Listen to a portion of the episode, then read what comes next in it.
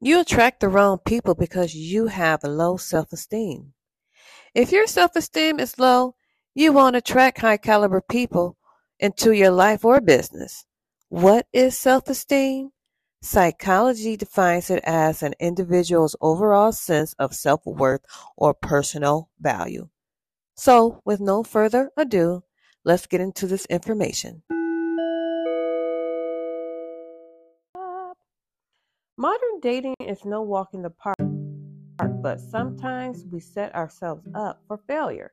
Consider yourself the annoying little pebble in your shoe that's making the walk all the more unbearable.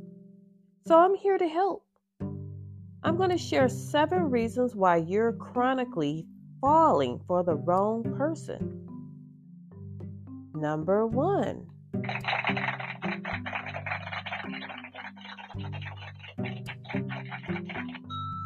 You're portraying yourself on dating apps and possibly in person as someone you're not.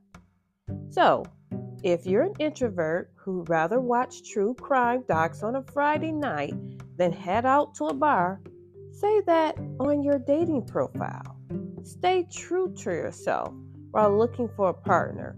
Don't pretend to be someone you're not or put yourself in situations you wouldn't normally sign up for. When you do this, you'll find yourself around people who just don't vibe with you. There may be a deeper reason behind this too, so ask yourself why are you trying to fit in with a certain crowd? Why are you trying to attract a certain type of partner?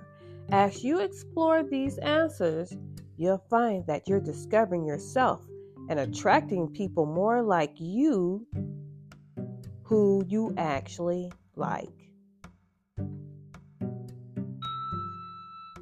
Two, you build a fantasy about the other person before you even meet up.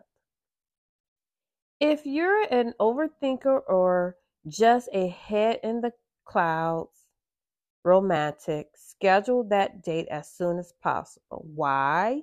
You don't want to use the idle time to build up a fantasy of the person based on what limited knowledge you have about them. Oh, he has fishing and hiking photos just like 75% of the men on Bumble or Pure Elf in your area.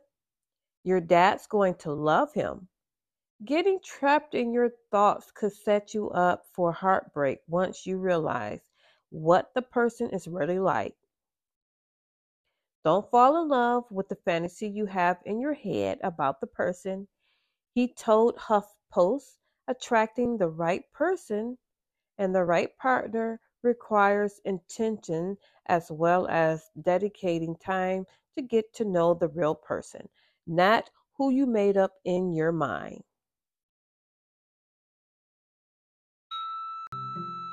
Three, you're telling yourself that you're unworthy of, of love or even just a first date.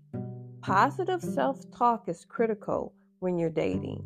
If you're wondering if your date is judging your job title or you're telling yourself you should have slimmed down before dating again, you're inevitably project uncertainty.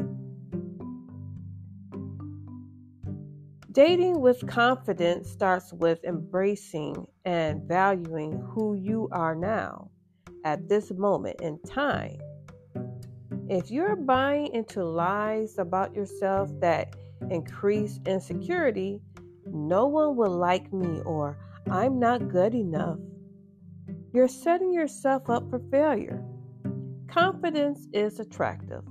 Developing a strong sense of self and challenging the lies and negative narrator in your mind and replacing those thoughts with truth is so important. Four, you're searching for your perfect match. You deserve to have high standards, but don't be that person who always looking over their shoulder, scanning the room for the next best thing, or worse, that person who hops on Tinder the second their date heads to the bathroom. Give people a chance to prove they're a catch. People who are looking for their perfect match are unknowingly positioning themselves into a long term season of singledom, wrought with disappointment. No one is perfect, no relationship is perfect. You must be willing to balance having expectations while also accepting your partner for who they are. 5. You have some baggage to address.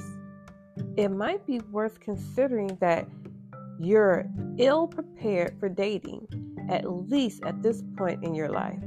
If you're falling into the same tired relationship scripts of your past, feeling insecure, and the other person doesn't text you, if the other person doesn't text you constantly, for instance, or if you still feel hung up on your ex, consider taking a dating time out, said the expert therapist. Nobody likes to hear this, but let's face it baggage mm. really is a possibility. You can't help it if you're hung up on your ex or if your parents weren't particularly the best and you're repeating the same patterns. Do some work on you. Find a dating coach or a counselor, and you'll find yourself in a relationship you like soon enough. 6. Your type is emotionally unavailable. There's nothing wrong with having a type unless your type is emotionally unavailable and relationship challenged.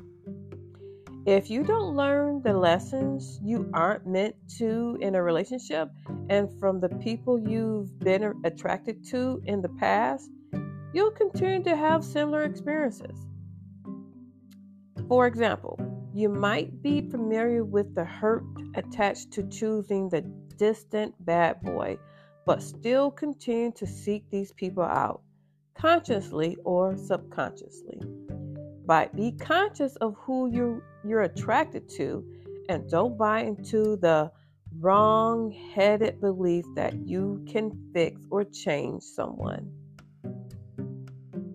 Going to a relationship in which you view your partner as a wounded bird, with your role being to fix them, is a disaster waiting to happen.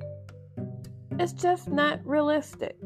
Not only does it send your partner the message that they're not good enough, it positions the two of you in a parent child dynamic rather than equals and lovers. Number seven. You're looking for someone you need, not someone you want. Ask yourself why you want to be in a relationship. Your desire shouldn't come from a place of need. No one is going to make you feel whole or fulfill all your needs. You, you should be looking for an interesting equal partner, not an emotional caretaker to help you fill in blanks in your life. When you look for someone you want rather than need, you're probably taking care of your own needs. Anderson said, the expert therapist. You're looking for a life partner to join along on your life journey because they add to it in ways they are irreplaceable.